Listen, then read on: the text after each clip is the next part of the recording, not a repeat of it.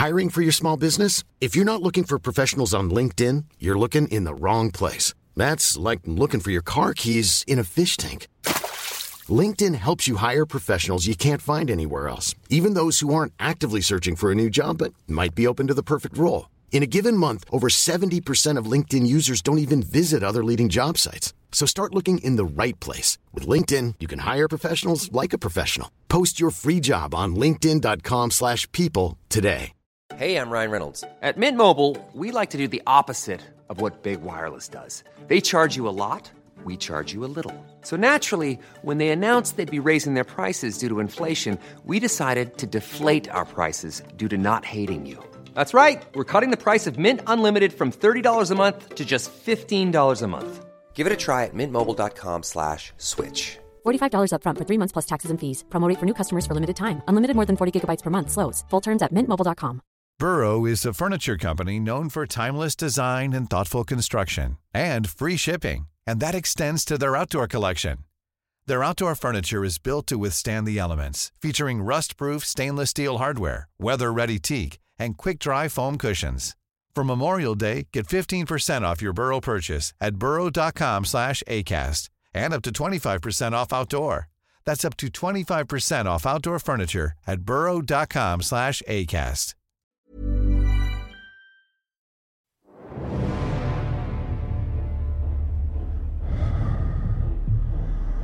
من به همسفرهام در گوشه چون باطمه زده بودیم و از ترس میلرزیدیم. اما حرم نفسهای این موجود عجیب پوست ما رو میسوزوند و هر لحظه به مرگ نزدیکتر می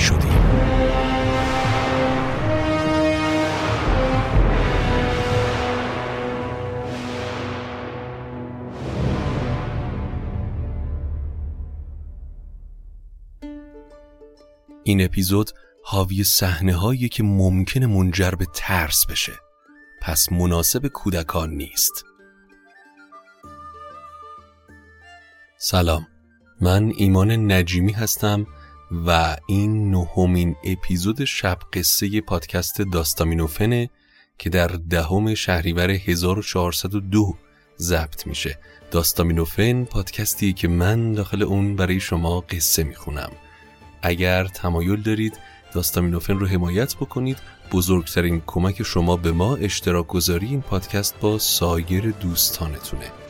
همینطور لینکی در توضیحات هر اپیزود هست تحت عنوان حمایت مالی از شاهنامه به نصر که می‌تونید از ما حمایت مالی بکنید. اما اسپانسر این اپیزود شینا صنعت پارسه که همگام با داستامینوفن و شاهنامه پیش میره و حامی این اثره. شینا صنعت پارس سال هاست که در حوزه فروش، سرویس و خدمات جت پرینترهای صنعتی فعالیت می‌کنه با کارخانجات خوشنام بسیاری کار کردن و نماینده رسمی شرکت هایپک در ایران هم هستن. توضیحات و لینک های دسترسی به وبسایتشون رو در توضیحات همین اپیزود می‌گذارم. اما دعوت می‌کنم از شما که قصه دوم سندباد بحری رو بشنوید و حتما یادتون نره که نظراتتون رو با ما به اشتراک بگذارید.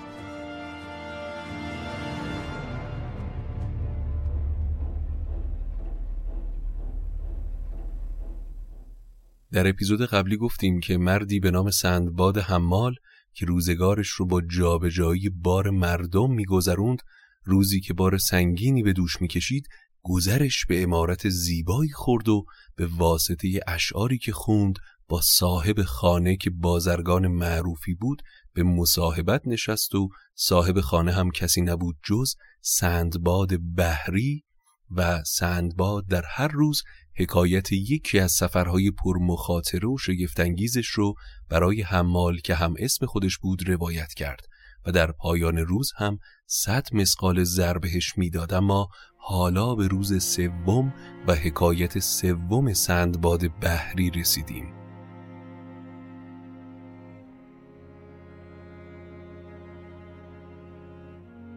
وقتی از دومین سفر برگشتم در نهایت نشاط و عیش و نوش بودم. مدتی رو در شهرم بغداد موندم و در کنار عزیزان زندگی کردم. اما وقتی یاد منفعتها و شگفتی سفرهای پیشین افتادم باز هوای سفر به سرم زد. پس کالاهای مناسب دریا و تجارت تهیه کردم و یک راست به سمت ساحل رفتم. به بزرگترین کشتی که بازرگانهای معروفی داخلش بودن رفتم و از دریایی به دریای دیگه می رفتیم و جزیره پشت جزیره سفر می کردیم اما یک روز در میانه دریا بودیم که ناخدا یک بار شروع به تغییر حالت بادبان ها کرد و فریاد سر داد. سریعا به روی عرشه اومدیم که ببینیم چه اتفاقی افتاده. باد مخالف شدیدی به ما وزیده و ما رو از راه اصلی دور کرده. حالا داریم به خطرناکترین جزیره ممکن نزدیک میشیم. این کوهی که می‌بینید کوه بوزینه هاست. هیچ کس سالم پاش به اونجا نرسیده. هممون تلف میشیم. هنوز حرف ناخدا تمام نشده بود که بوزینه ها دور تا دور کشتی رو محاصره کردن. هیچ کس دست به شمشیر نبرد چرا که مثل مور و ملخ اطراف ما رو گرفته بودن.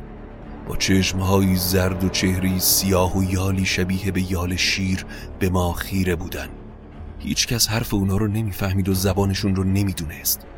قدشون به اندازی چهار وجب بود اما تعدادشون زیاد. سریع از تنابها بالا می‌رفتن و با دندون تمام تنابای کشتی رو بریدن. وقتی تنابها بریده شد باد کشتی رو به سمت کوه بوزینه ها برد. همه بازرگان ها رو گرفتن و به جزیره بردن. اون وقت کشتی رو با تمام اموال ما برداشتن و ناپدید شدن. ما در جزیره موندیم و از میوه های اون میخوردیم و از چشمه هاش می نوشیدیم که یک باره در میانی جزیره خانه آباد پیدا شد. قصد کردیم که به سمت اون خونه بریم. دیدیم قصری بلنده که هزاری از چوب آبنوس داره.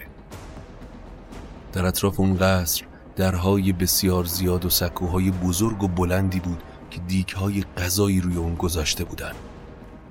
کنار اونا استخونهای بسیاری ریخته بود ولی کسی داخل قصر نبود. به نظر عجیب می اومد اما ما تصمیم گرفتیم که در سایه قصر باشیم و استراحت کنیم. بعد از اون خوابیدیم. از ظهر تا غروب همه به خواب رفتیم که ناگهان زمین شروع به لرزیدن کرد. صدای نفس کشیدن بلندی که بیشتر شبیه به طوفان بود لحظه به لحظه به ما نزدیکتر می شد موجود قول پیکری شبیه به انسان که دو چشم شبیه به شعله های آتیش داشت و دندونهاش شبیه به یک گراز وحشی بود جلوی ما ظاهر شد. لبهاش شبیه به لبهای شطور و گوشهای پهن و درازش تا کمرش می رسید همه ترسیده بودیم و به حال مرگ در اومدیم. اون موجود به سمت ما اومد و اول از همه دست من رو گرفت و از زمین بلند کرد. شروع کرد به برانداز من. شبیه به گوسفندی من رو امتحان کرد و بالا و پایین کرد. من از بسیاری مشقت و سختی که در سفر کشیده بودم نزار و لاغر بودم. فهمید که در من اثری از گوشت و چربی نیست. پس منو رها کرد و کس دیگه ای رو برداشت و برانداز کرد. در اون هم خبری از گوشت نبود. یکی یکی همه افراد رو امتحان کرد تا اینکه به ناخدای کشتی رسید. ناخدا که مردی چاق و فربه بود حسابی ترسیده بود. قول مثل قصاب ناخدا رو به زمین انداخت و با پاهاش گردنش رو شکست. بعد هم سیخ بلندی رو آورد و به حلقوم ناخدا فرو کرد و از انتهاش خارج کرد. اون رو به روی یه آتیش گذاشت تا اینکه بریون شد. بعد هم شروع کرد به خوردن. انقدر خورد تا چیزی جز استخوان باقی نموند. پس اونها رو پهلوی قصر پیش باقی استخونها انداخت و ساعتی نشست و بعد از اون بر روی یکی از سکوهای بزرگ قصر به خواب رفت. صدای خورناسش در دل کاخ میپیچید و ما هر کدوم آرزو می‌کردیم که ای کاش در کشتی غرق شده بودیم یا به دست بوزینه ها کشته می‌شدیم تا به همچین بلایی گرفتار بشیم. صبح که سر زد قول بیدار شد و رفت. وقتی رفت همه در صحبت بودیم و زار گریه می‌کردیم که چه کنیم؟ هر اتفاقی بهتر از این بود که بر روی آتیش بریان بشیم. بعد از اون از قصر خارج شدیم و به سمت جزیره رفتیم تا بلکه جایی برای پنهان شدن پیدا کنیم اما هیچ جایی پیدا نشد. وقت شام که رسید و شب جزیره کوچیک رو فرا گرفت از ترس به قصر برگشتیم تا اینکه دوباره صدای لرزیدن زمین اومد و مرد قول پیکر پیدا شد.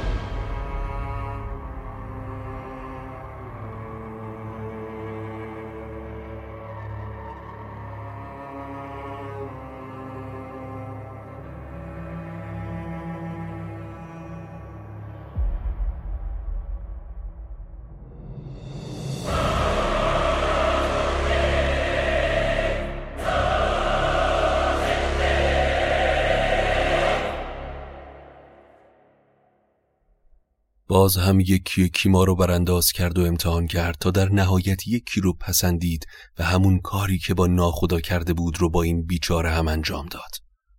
دوباره که صبح سحر زد قول راهش رو گرفت و به جزیره رفت اما این بار ما جمع شدیم و به دنبال چاره گشتیم. یکی از همراه ها گفت باید به دنبال حیله‌ای باشیم که این قول بیشا خودمو بکشیم. من اما گفتم باید اول با تخته هایی که اطراف قصر ریخته شده قایقی بسازیم بعد به فکر حیله‌ای برای کشتنش باشیم. پس همه موافقت کردن و دست جمعی شروع کردیم به ساخت کشتی. اون رو کنار ساحل آماده گذاشتیم و به قصر برگشتیم. وقتی زمان شام رسید قول دوباره به سراغ ما اومد و یکی از ما رو برای شام انتخاب کرد. وقتی که سیر شد و روی یکی از سکوها به خواب رفت ما دست به کار شدیم و دو سیخ بلند آهنی رو به آتیش گذاشتیم تا حسابی گداخته بشه. اون وقت با کمک هم سیخ ها رو بلند کردیم و به هر دو چشم قول فرو کردیم. نره بلندی کشید و با چشمانی سوخته و نابینا به درون تالارهای قصر به دنبال ما میگشت. همه از قصر خارج شدیم و به سمت کشتی کنار ساحل دویدیم. اما لحظاتی بعد دیدیم که جفت قول که از خودش کریهتر و بزرگتر هم بود با صدای نعره های اون به این سمت اومده. سریع کشتی رو در دریا به راه انداختیم و حرکت کردیم. اما قول در ساحل سنگ های بزرگ رو به دست می گرفت و به سمت ما در کشتی پرتاب می کرد اینقدر به سمت ما سنگ انداخت که غیر از سه نفر از ما همه کشته شدند.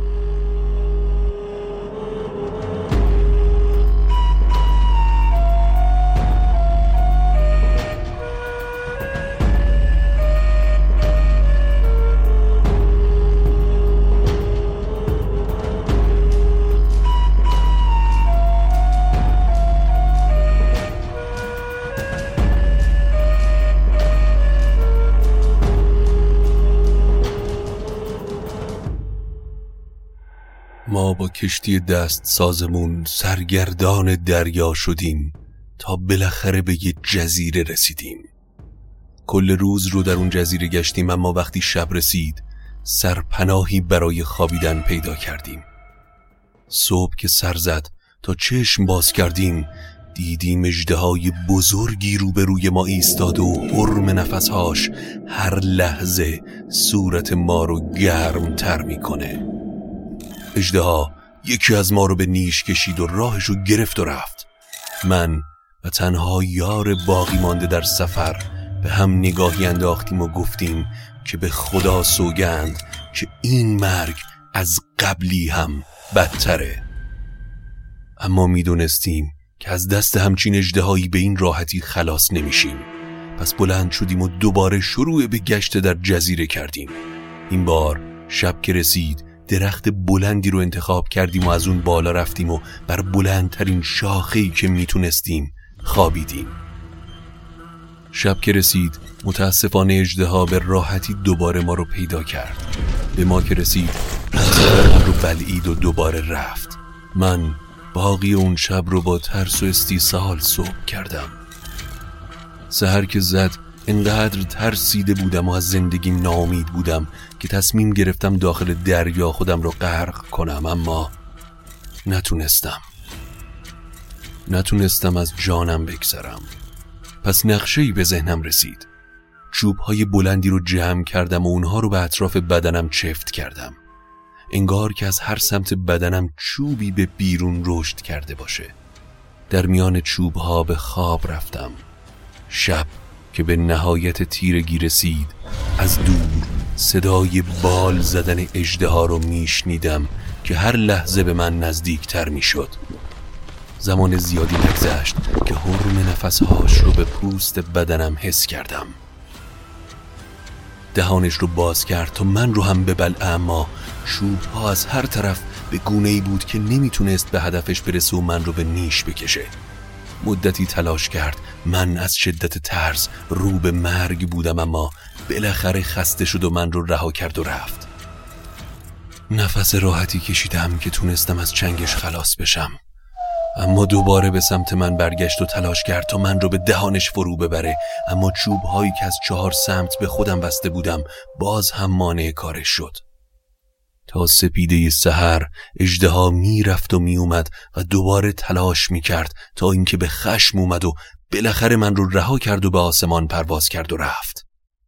سریعا چوب ها رو از خودم باز کردم و این بار مسیر دیگه ای از جزیره رو پیش گرفتم تا به انتهای جزیره رسیدم و نزدیک ساحل خسته و نامید روی ماسه های خیس خورده نشستم. همون موقع بود که از دور چیزی توجهم و جلب کرد. یه کشتی بود. سری شاخی بزرگی از درخت کندم و شروع کردم به علامت دادن و فریاد زدن. خدمی کشتی که متوجه من شدن به سمتم اومدن و من رو نجات دادن. باورم نمی‌شد که بالاخره از این کابوس ها نجات پیدا کرده بودم. اون چه بر من گذشته بود رو با خدمه گفتم و همه از اتفاقات پیش آمده شگفت زده بودن. من با کشتی و خدمش همسفر شدم تا اینکه به جزیره‌ای به نام صلاحت رسیدیم. همه بازرگان ها و همراهان پیاده شدن و شروع به داد و ستت کردند. ناخدای کشتی که مرد سخاوتمند و شریفی بود به سراغ من اومد و گفت تو مرد قریب و بیچیزی هستی. اینطور که حکایت کردی رنج و خطر بسیاری دیدی. من قصد دارم که بهت کمک کنم تا به شهر خودت برسی و من رو هم دعا کنی. توی این کشتی کسی بوده که ناپدید شده. حالا نمی‌دونم زنده است یا مرده. می‌خوام قسمتی از کالاهای اون بازرگان رو در اختیار تو بذارم که باهاش تجارت کنی. قسمتی از سودش رو برای خودت و سفرت بردار و ما بقیه هم پیش من امانت میمونه که وقتی به بغداد رسیدیم اونو به خانوادش بدیم. تو حاضری که این کار رو انجام بدی؟ من قبول کردم و وقتی ناخدا دستور داد که بار رو تخلیه کنن نویسندی بندر نام صاحب بار رو پرسید و ناخدا گفت آه فکر کنم آه سندباد بحری. وقتی که این اسم رو شنیدم به سمت ناخدا رفتم و گفتم که تو صاحب این اموالو می‌شناسی؟ نه نه میشناسمش و نه دیدمش. روزی که این کشتی رو خریدم از سرنوشت خدمش یه چیزایی شنیدم. بیشتر از اینکه فکر کنم که این سندباد بحری کی بوده در این فکر بودم که چطور کشتی رو خریدم که امانت بازرگانی داخلش به جا مونده و خب من وظیفه خودم می‌دونم که اون رو به صاحبش برگردونم. با هیجان خودم رو به ناخدای کشتی معرفی کردم و گفتم که من سندباد بحریم. من غرق نشدم. وقتی که کشتی به جزیره رسید من همراه باقی بازرگان ها به جزیره رفتم و ادامه ماجرا رو هم که پیشتر تعریف کردم. بعد بازرگان های کوه الماس رو به اونها معرفی کردم و گفتم که اونها منو می‌شناسن. وقتی بازرگان ها حرف من رو شنیدن عدهای از اونها جلو اومدن و حرف من رو تصدیق کردن. یکی از اونها جلو اومد و گفت یادتونه وقتی داشتم قصه سفر آخرم برای جمع کردن الماس رو از کوه تعریف می‌کردم؟ گفتم یه مردی به لاشه گوسفند چسبیده بود شما حرفم رو باور نکردین. این همون مرده. سندباد بحری اینه. نظیر الماسایی که این مرد به من بخشید و هیچ جا ندیدم. ما تا بسره هم سفر بودیم و بعد من راه خودم رو رفتم و اونم به سمت خونش بغداد وقتی ناخدا این قصه رو شنید پیش من اومد و از من نشون کالاها رو پرسید. من لیست کامل کالاهام رو به ناخدا گفتم و وقتی که مطمئن شد که من سندباد بحریم از زنده موندن من شگفت زده شد و اموالم رو به هم تحویل داد.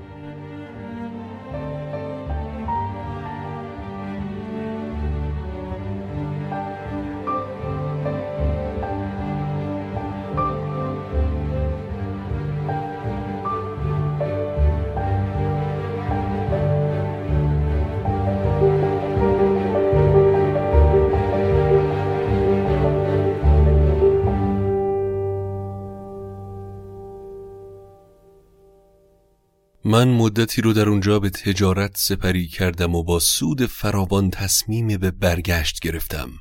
پس سوار به کشتی شدم و به سمت خونه حرکت کردم. در راه برگشت عجایب و قرایب بسیاری دیدم.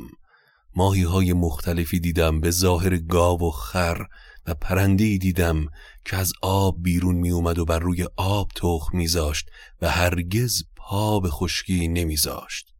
در نهایت به سلامت به بسره رسیدم و بعد از چند روزی که در بسره موندم به بغداد برگشتم.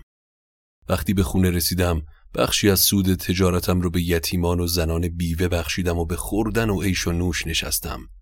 سودی که از این سفر کرده بودم اونقدر زیاد بود که هرچی خرج می کردم تمام نمی شد.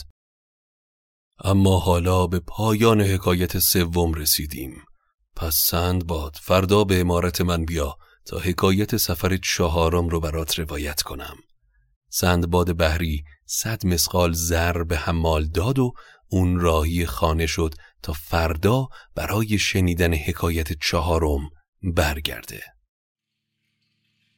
روز چهارم دوباره همه دوستان سندباد بحری در امارت جمع شدن و وقتی سندباد حمال هم رسید حکایت سفر چهارم شروع شد.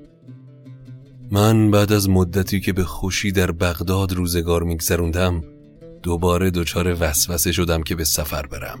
این بار بیشتر از دفعه قبل بار تجارت بستم و به بسره رفتم و به کشتی نشستم. مدتی به جزایر مختلفی رفتیم و به تجارت مشغول شدیم تا اینکه روزی از روزها باد مخالف وزید. ناخدا لنگر کشتی رو انداخت و میون دریا ایستاد. اما طوفان سهمگینی به پا شد و بادبان کشتی رو پاره کرد. کشتی میون موجهای عظیم دریا در هم شکست. همه خدمه و بازرگانها به دریا افتادن. تا نیمه روز میون دریا شنا می کردم تا اینکه تخت چوبی از تخته های کشتی رو به دست گرفتم و با جمعی از بازرگانها تونستیم به تخت چوب بشینیم و خودمون رو به آب دریا بسپریم. در نهایت دریا ما رو به جزیره رسوند. وقتی به جزیره رسیدیم در تلاش بودیم تا از گیاهان اونجا تغذیه کنیم. از شدت خستگی شب همه در کنار ساحل به خواب رفتیم. اما سحر که سر زد تصمیم گرفتیم تا جزیره رو بگردیم تا بلکه نشونی از زندگی پیدا کنیم.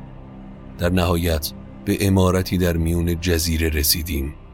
همه خوشحال بودیم اما صدای عجیبی از اون امارت به گوش ما رسید و همه از حرکت ایستادیم.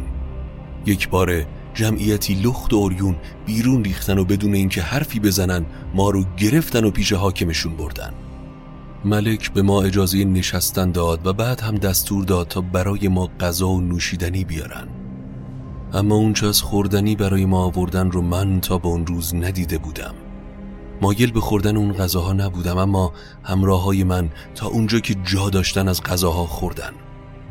اما نخوردن من لطف یزدان بود که منجر به زنده موندنم شد. مدت زیادی نگذشت که تمام همسفرهای من عقلشون رو از دست دادن و شبیه به دیوونه ها شدن. هوش و حواسشون رو از دست دادن. بعد از اون براشون روغن نارگیل آوردن و بهشون دادن و یکی یکی تنشون رو از اون روغن چرب کردن. چشم همراهان من کج شد و شبیه به مادیون غذا میخوردن. من حسابی ترسیده بودم و از اون جماعت اوریان حراس داشتم. اما خوب که دقت کردم فهمیدم این مردمان مجوسن و ملک اونها قوله. هر کس که به دیار اونها پا بذاره یا اگر در راه ها و بیابونها کسی رو ببینن اون رو می‌گیرن و پیش ملک میارن و از غذای مخصوصشون بهش میدن. اون فرد وقتی این غذا رو می‌خوره عقلش رو از دست میده و بی اندازه اشتها پیدا می‌کنه و دست از خوردن نمی‌کشه.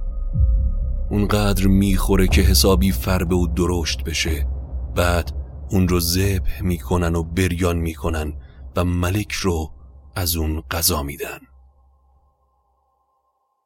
وقتی این رو فهمیدم حسابی برای همراهام محزون شدم. اون وقت کسی رو مثل چوپان آوردن و همراهان من رو بهش سپردن. اون شخص هر روز همسفرهای من رو مثل چهار پاها به چرا می برد. اما من از شدت ترس و شگفتی و گرسنگی نزار و بیمار شدم. اونقدر که گوشتی به بدنم باقی نموند. وقتی من رو در این حالت دیدن رهام کردن. من هم تا جایی که می‌تونستم از اون دیار دور شدم. در میونه راه شوپانی رو دیدم که میون جزیره بر جای بلندی نشسته بود. وقتی خوب دقت کردم دیدم همون شخصی که همراه های من رو به چرا می برد اما در کنار اون علاوه بر همسفران من مردم دیگه هم بودن که عقلشون رو از دست داده بودن. چوپان اول کمی به من نگاه کرد و بعد که فهمید من عقلم سر جاش و عادیم از دور دستش رو به سمت راست دراز کرد و گفت از این سمت برو خودتو نجات بده. من هم که چاره ای نداشتم اون مسیر رو پیش گرفتم و رفتم. مدتی رو میدویدم و مدتی رو در سایه درختی به استراحت می نشستم و سعی می کردم از اون چه رویدنی بود تغذیه کنم. اما وقتی شب به دلاسمون نشست من از شدت رنج و گرسنگی خوابم نبرد. پس نیمه شب در جزیره راهی شدم تا آفتاب بالا اومد. هفت شبان روز در این جزیره راهی بودم و با گیاهان خودم رو زنده نگه می داشتم. تا اینکه بامداد روز هشتم از دور چشمم به سیاهی افتاد. پس به سمتش حرکت کردم تا غروب در راه بودم. وقتی نزدیک شدم دیدم جماعتی در حال چیدن دانه فلفلن. وقتی من رو دیدن به سمتم اومدن و از هر سمت من رو احاطه کردن. هی غریبه تو اهل کجایی؟ اینجا چی کار می‌کنی؟ من فقط یه مرد غریب و گم شدم. و بعد تمام اون چه به من گذشته بود رو براشون روایت کردم. وقتی قصه من رو شنیدن از حکایت من گشت به دهان بودن که من چطور تونسته بودم از اون جماعت آدمخوار خلاص بشم. وقتی کارشون تموم شد به من هم غذایی برای خوردن دادن. بعد از اون من رو همراه خودشون به کشتی سوار کردن و به جزیره خودشون پیش حاکم و ملکشون بردن. ملک هم وقتی قصه من رو شنید متعجب شد و از من و زندگی که برم گذشته بود خوشش اومد. پس من مدتی رو در اون شهر و بازارش گشتم و با مردم شهر ارتباط گرفتم. من در بین مردم اون شهر و حاکم عزیز و گرامی بودم. همه مردم اون دیار چه بزرگ و چه کودک اسب بیزین سوار می شدن. من به ملک گفتم چرا به اسباتون زین نمی‌ذارین که راحتتر اسب سواری کنین؟ اما دیدم نه تنها ملک بلکه هیچ کس دیگهی با زین اسب آشنایی نداره و تا به حال همچین چیزی رو ندیده. پس به ملک گفتم اگر به هم اجازه بدین زینی براتون بسازم تا با اون سوار به اسب بشین. ملک پذیرفت و اسباب این کار رو در اختیارم گذاشت. در کارگاه نجاری شروع به ساختن زین کردم و بعد با پشم نمد و چرم رویه زین رو آماده کردم. بعد هم آهنگری رو آوردم و همراه اون رکابی بزرگ ساختم. زین رو به روی یکی از بهترین اسبهای حاکم گذاشتم و پیشش بردم. وقتی ملک بر روی زین نشست خیلی خوشحال و شگفت زده بود. پس مال و هدیه بسیاری به من بخشید اما وزیر ملک که این اتفاق رو دید اون هم درخواست زین کرد. این شد که باقی بزرگان و صاحب منصبان هم به سراغ من اومدن و درخواست زین اسب دادن. مدتی گذشت و من از این کار مال و منال بسیاری به دست آوردم. در پیش ملک و بزرگان هم رتبه و مقام بالایی داشتم. یکی از همین روزها که پیش ملک بودم بهم گفت سندباد تو پیش ما عزیز و گرامی هستی. دیگه یکی از ما محسوب میشی. ما طاقت جدایی و رفتن تو از این شهر رو نداریم. برای همین خواسته ای دارم که خواهش می‌کنم ردش نکنی. تصمیم دارم زنی خوبرو و صاحب مال و جمال رو به همسری تو در بیارم تا اینجا رو وطن خودت بکنی یا اینجا موندگار بشی. من از ملک شرم کردم و جوابی ندادم. و وقتی دوباره جویای نظرم شد گفتم هر فرمانی که بدید من نه نمیگم. پس این شد که من در اونجا صاحب همسر شدم. دختری که من با اون ازدواج کردم از خانوادی بسیار ثروتمندی بود و بعد از اون مال و ثروت من دوچندان شد. من در قایت راحتی و لذت بودم و رنجهای گذشته رو فراموش کرده بودم. من و همسرم همدیگر رو دوست داشتیم و روزگار ما به عشق و محبت میگذشت تا اینکه یکی از همین روزها زن همسایه ما فوت کرد و چون اون خانواده با ما دوستی داشتن برای عرض تسلیت به خونشون رفتیم.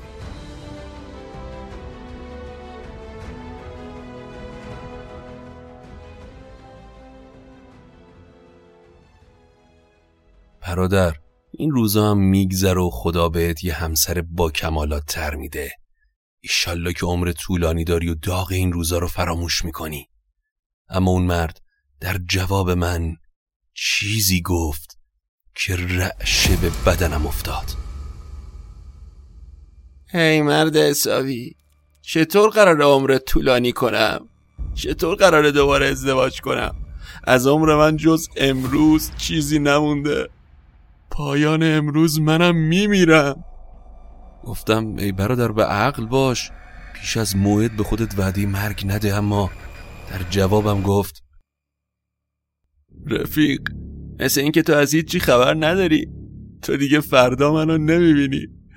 امروز وقتی زنمو به خاک میسپرن منو هم همراه اون به قبر می‌ذارم این رسم شهر ماست که وقتی زن یا مرد میمیره همسرش هم با اون خاک می‌کنن.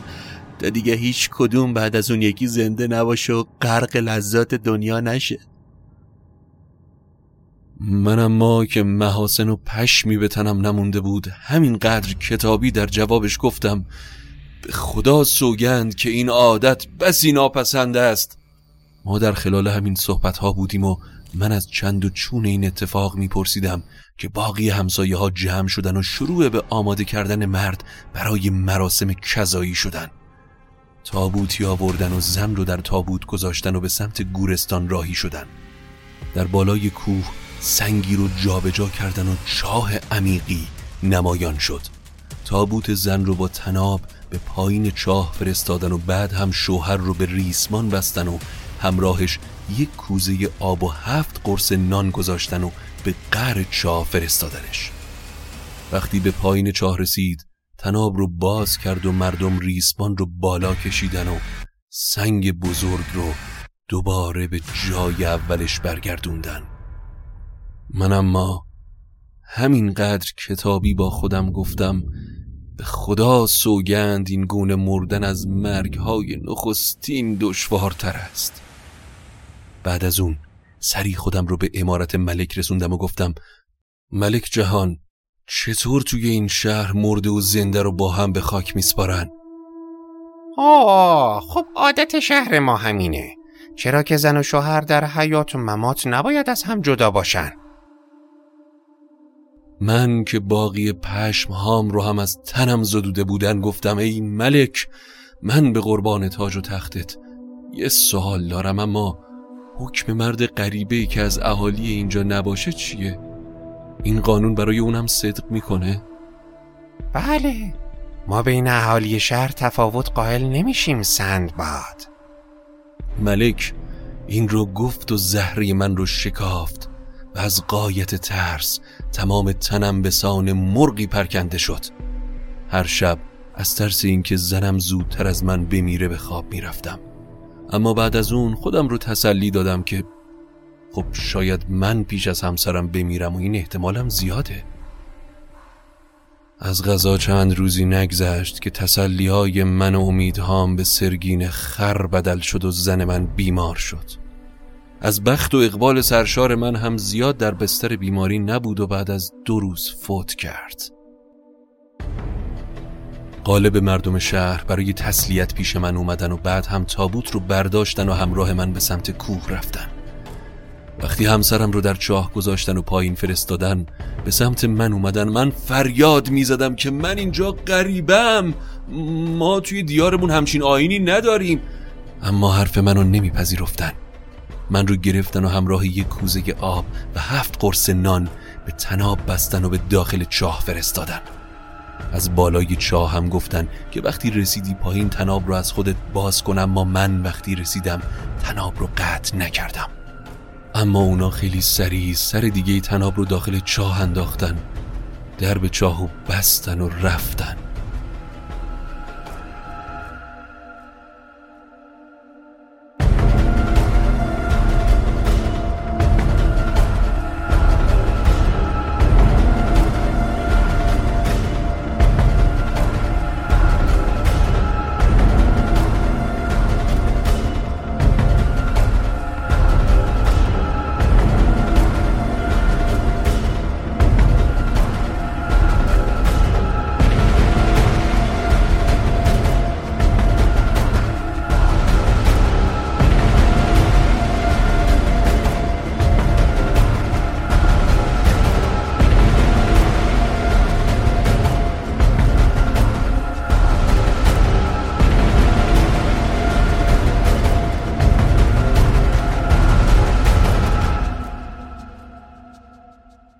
اما اونجا قاری بود بزرگ. پر بود از مرده های گذشته. من پشیمان از اتفاقات گذشته و تصمیم ها در اون مکان موندم و روز و شب رو سپری کردم. سعی می کردم تا وقتی که به قایت گرسنگی و تشنگی نرسیدم لب به آب و غذا نزنم تا آزوغه همراهم تمام نشه. در سمت دیگه قار به دور از مرده ها جایی رو برای خوابیدنم فراهم کردم و در اونجا به خواب می‌رفتم. یکی از همین روزا گوشی قار نشسته بودم و به اندک آب و غذایی که برام باقی مونده بود نگاه می کردم که یک باره صدایی اومد و فهمیدم که درب چاه رو باز کردن. پس به سمت سوراخ رفتم و دیدم زن مرده و مرد زنده رو دارن پایین میفرستن. مرد اونقدر ترسیده بود که هنوز به پایین چاه نرسیده قالب تویی کرد و مرد. من به سمت آب و غذای همراهش دویدم و اونها رو برداشتم. این غذا زنده موندن من برای چند روز آینده رو تثبیت کرد تا اینکه روزی از روزها که خواب بودم با صدای پای کسی از خواب بیدار شدم. قسمتی از اسکلت های درون قار رو به عنوان سلاح به دست گرفتم و به سمت صدا رفتم که دیدم یکی از وحشی های جزیره است. به دنبالش حرکت کردم تا اینکه از دور روشنایی به چشمم خورد. هرچی به سمتش حرکت می کردم نور بیشتر می شد یقین کردم که این نور راهی به سمت بیرون قاره. وقتی به اون سوراخ رسیدم فهمیدم که این حفری به پشت کوه که وحشی ها از اون داخل میشن و از گوشت مرده ها تغذیه می‌کنن. امید دوباره که برای نجات پیدا کرده بودم جان تازه‌ای به من داد. از اون حفره خارج شدم و دیدم که بر فراز کوه بلندی در کنار دریا ایستادم. کوه در میان دو دریا و بین جزیره و شهری واقع شده بود. پس دوباره به داخل قار برگشتم تا اون چه از آزوغه باقی مونده بود رو برای رفتن از اینجا فراهم کنم.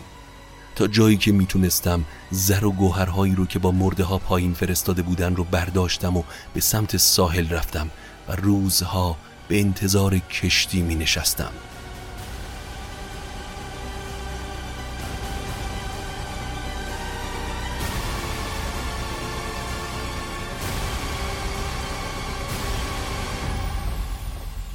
اما هر روز به قار برمیگشتم تا اگر کسی رو زنده به قار می‌کردن من اونو بکشم و نون و آبش رو ببرم و در کنار دریا به انتظار کشتی بشینم.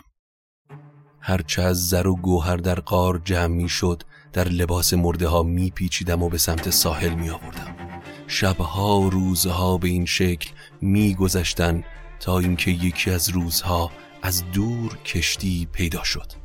یکی از لباسهای سفیدی که از قار آورده بودم رو به سر چوب کردم و شروع کردم در هوا تکون دادن. تا اینکه خدمه کشتی متوجه من شدن و گروهی رو با قایق به سمت من فرستادن. وقتی قصه من رو شنیدن من رو به همراه زر و گوهرهایی که همراه داشتم به داخل کشتی بردن. ناخدای کشتی سراغ من اومد و گفت هی مرد تو چطور زنده موندی؟ من سالاست که به این سمت سفر می‌کنم و پشت این کوه جز وحشی ها کس دیگه رو ندیدم. قصه اون چه بر من گذشته بود رو برای ناخدا گفتم اما به شهری که درش زندگی کردم و باعث شد که به قار بیفتم اشاره ای نکردم. چرا که ترسیدم کسی از اهل کشتی ساکن اون شهر باشه. بعد از اون از جواهراتی که با خودم آورده بودم هدیه ارزشمندی به ناخدا دادم اما قبول نکرد و گفت ما از غرق شده ها و تو رامونده چیزی نمی‌گیریم بلکه اونا رو نجات میدیم و به سلامت به خونش رو برمیگردونیم. در نهایت بعد از روزها به بسره رسیدیم و من بعد از دو روز که در اون شهر موندم به بغداد برگشتم و از ثروتی که به دست آورده بودم بخشیش رو به نیازمندها بخشیدم. اما سند باد حمال این حکایت سفر چهارم من بود. حالا این صد مسقال زر رو بگیر و برو تا فردا. حکایت پنجمین سفر رو برات روایت کنم.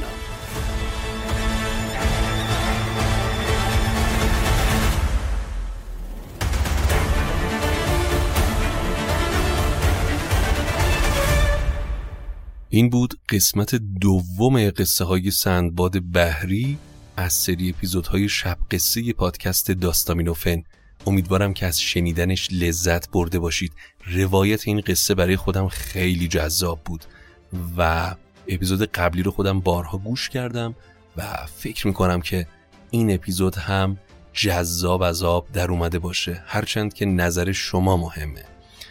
اما نظراتتون رو حتما با ما به اشتراک بگذارید.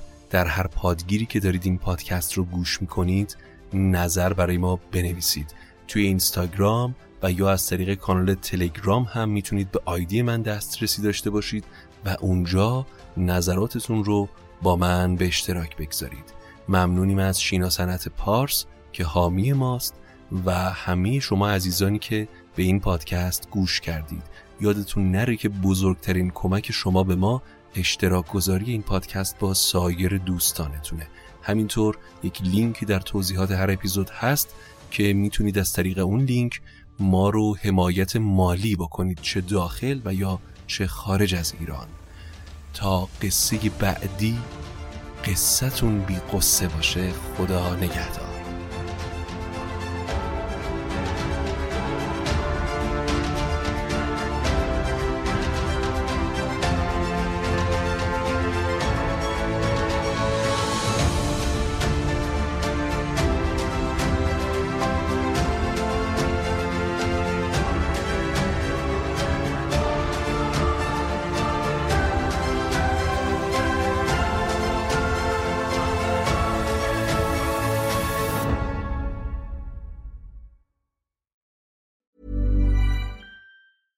Hey, it's Paige DeSorbo from Giggly Squad. High quality fashion without the price tag. Say hello to Quince.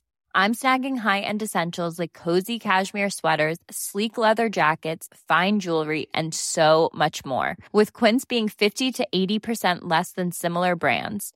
And they partner with factories that prioritize safe, ethical, and responsible manufacturing. I love that. Luxury quality within reach. Go to quince.com slash style to get free shipping and 365 day returns on your next order.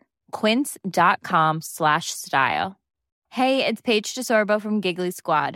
High quality fashion without the price tag. Say hello to Quince. I'm snagging high-end essentials like cozy cashmere sweaters, sleek leather jackets, fine jewelry, and so much more. With Quince being 50 to 80% less than similar brands. And they partner with factories that prioritize safe, ethical, and responsible manufacturing. I love that. Luxury quality within reach. Go to quince.com slash style to get free shipping and 365 day returns on your next order. Quince.com slash style.